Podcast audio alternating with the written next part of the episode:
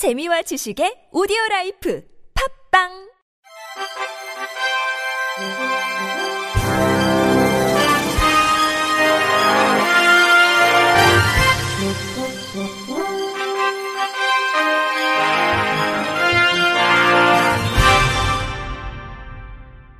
청취자 여러분 안녕하십니까? 6월 첫째 주 주간 KBIC 뉴스입니다. 공항 등 여객 시설이나 도로의 장애인 전용 주차구역 주차를 방해하는 행위를 금지하고 위반할 경우 100만 원의 과태료를 부과하는 법 개정이 추진됩니다. 국민의힘 김예지 의원은 이 같은 내용이 담긴 교통약자의 이동편의 증진법 일부 개정 법률안을 대표 발의했다고 밝혔습니다. 현행 법에 따르면 교통약자를 위한 특별 교통수단이나 장애인 전용 주차구역 주차 표지를 붙인 자동차 외에는 여객시설이나 도로에 설치된 장애인 전용 주차구역에 주차를 금지하고 있습니다. 하지만 장애인 전용 주차구역의 이용을 방해하는 행위에 대한 금지 조항이 없고 이로 인해 공항 등에 설치된 주차장의 경우 통행로를 막는 등 장애인 전용 주차구역의 이용을 방해하는 행위가 발생해도 제재하거나 과태료를 부과할 수 없는 상황입니다. 이에 개정안은 여객 시설이나 도로에 설치된 장애인 전용 주차구역에 물건을 쌓거나 통행로를 가로막는 등 주차를 방해하는 행위를 금지하고 위반한 자에게는 100만 원 이하의 과태료를 부과할 수 있도록 했습니다.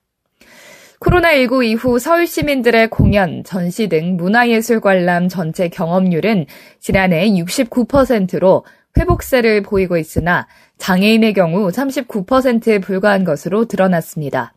서울문화재단이 발표한 서울시민 문화향유 실태조사 결과를 보면 먼저 문화예술 관람 경험률과 비용은 지난해 1년간 평균 10만 원의 문화비 지출을 통해 연평균 대략 4회에서 5회 정도 문화 관람을 하지만 장애인의 경우 전체 경험률은 39.6%로 차이가 매우 컸습니다.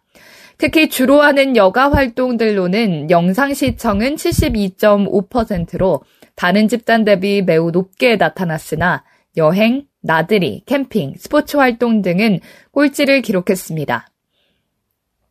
디지털 컨텐츠 이용 경험률을 묻는 말에 대해 장애인의 경우 영상 스트리밍, 음원 스트리밍, 게임, 웹툰, 웹소설, 오디오 책, 전자북 등 전반적으로 낮았습니다. 최근 사회적 고립, 단절 등이 사회 문제로 대두되고 있는 가운데 거주지 주변의 공공문화시설 이용률이 62.9%의 높은 수준을 보였으나 장애인은 34.8%로 이용 경험이 낮았습니다. 국가인권위원회는 정신건강 전문의 지시 없이 입원 환자를 격리 강박한 인권침해 사건과 관련해 A 병원장을 검찰 고발 조치를 했다고 밝혔습니다. 인권위는 A 병원에 대한 진정 사건을 조사하던 중 일부 입원 환자가 병실 침대에 수시로 묶이고 있다는 피해 진술을 확보했습니다. 이에 대해 인권위 장애인 차별 시정위원회는 피해자가 다수이고 그 내용이 중대하다고 판단해 지난해 11월 30일 A병원에 대한 직권조사를 결정해 시행했습니다.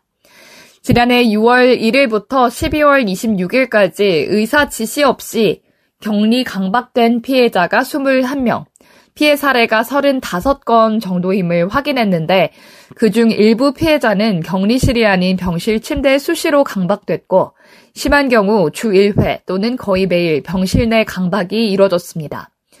인권위는 A 병원장에게 의사 판단 능력이 부족한 정신질환자가 명백한 입원 의사가 없이 임의로 자의, 동의 입원되거나 퇴원 신청이 부당하게 불어대는 경우가 재발하지 않도록 대책을 마련하고 소속 직원을 대상으로 관련 직무 교육을 실시할 것을 주문했습니다. 공공기관 세 곳 중 한 곳은 지난 5년간 장애인을 한 명도 채용하지 않은 것으로 나타났습니다. 공공기관 경영정보 공개 시스템인 알리오에 따르면 지난 2018년부터 지난해까지 공공기관 362개 가운데 33.7%인 122개는 장애인 고용 실적이 전무했습니다. 지난 5년 동안 장애인을 단 한 명 선발한 공공기관은 62개이고 2명 뽑은 공공기관은 38개였습니다. 장애인을 채용하지 않았거나 장애인을 10명 미만 채용한 공공기관은 298개로 전체 82.3% 수준이었습니다. 한국 장애인 사격 선수단이 2023 창원 장애인 사격 월드컵 대회 종합 우승과 함께 2024 파리 패럴림픽 장애인 올림픽 출전을 위한 국가 쿼터를 4개 종목에서 추가 총 10개의 출전권을 거머쥐었습니다. 이번 대회에는 전 세계 41개국 400여 명의 선수단이 참가했으며 우리나라는 국가대표 선수 14명을 포함한 총 70명의 선수단이 출전해 지난 25일부터 창원 국제사격장에서 31개 종목 141개 메달을 두고 경쟁했습니다. 금메달 12개, 은메달 6개, 동메달 4개 등 총 22개 메달을 획득해 금메달 6개 그친 중국을 제치고 종합 우승을 차지하며 지난해 창원 장애인 사격 월드컵 대회와 세계 장애인 사격 선수권 대회에 이어 장애인 사격 메이저 대회 연속 3연패 쾌거를 달성했습니다. 특히 R1, R4, R5, P4 종목에서 2024 파리 패럴림픽 출전을 위한 국가 쿼터를 추가하며 총 10개 출전권을 확보했습니다. 함께하는 장애인 교원 노동조합과 교육부는 어제 오전 서울 여의도 이룸센터 누리홀에서 장애인 교원의 근무 조건과 근무 환경 개선 내용이 담긴 총 49개조, 90개 항의 단체 협약을 체결했습니다. 장교조는 지난 2019년 7월에 창립해 같은 해 9월에 교육부의 단체 교섭을 요구했고 12월 단체 교섭 절차 및 방법 등에 대해 합의했지만 양측은 단체 교섭 요구안을 놓고 약 3년간 23차에 걸쳐 실무 교섭을 진행해 오다 단체 협약 체결식이 성사됐습니다. 합의한 주요 내용은 장애인 교원을 위한 교육활동 업무 수행 지원을 위한 지원 인력, 보조 공학기기 지원, 장애물 없는 환경 조성 등 근무 조건 개선, 교육행정 정보 시스템 및 교과서의 접근성 보장, 장애인 교원 근무 요건 실태조사, 장애 인식, 장애인 교원 양성 제도, 임용시험 장애인 편의 지원 제도 개선입니다. 문체부 대변인실 디지털 소통팀은 제27회 농아인의 날을 맞이해 한국 수어 통역 서비스를 알려주는 전용 엠블럼을 최초로 디자인해 배포했다고 밝혔습니다. 엠블럼 디자인에는 농인 이모티콘 작가 구경선 씨가 재능 기부로 참여했고 최종 디자인은 한국 농아인협회의 설문조사를 통해 농인들이 직접 선택했습니다.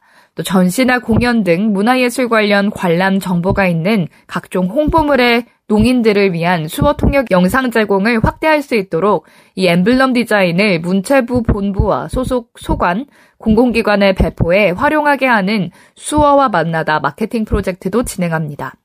문체부 소속 기관 중에서는 국립중앙박물관이 수어와 만나다 프로젝트에 참여하고 기업 중에서는 삼성전자가 처음으로 참여합니다. 이상으로 6월 첫째 주 주간 KBIC 뉴스를 마칩니다. 지금까지 제작의 이창훈, 진행의 유정진이었습니다. 고맙습니다. KBIC.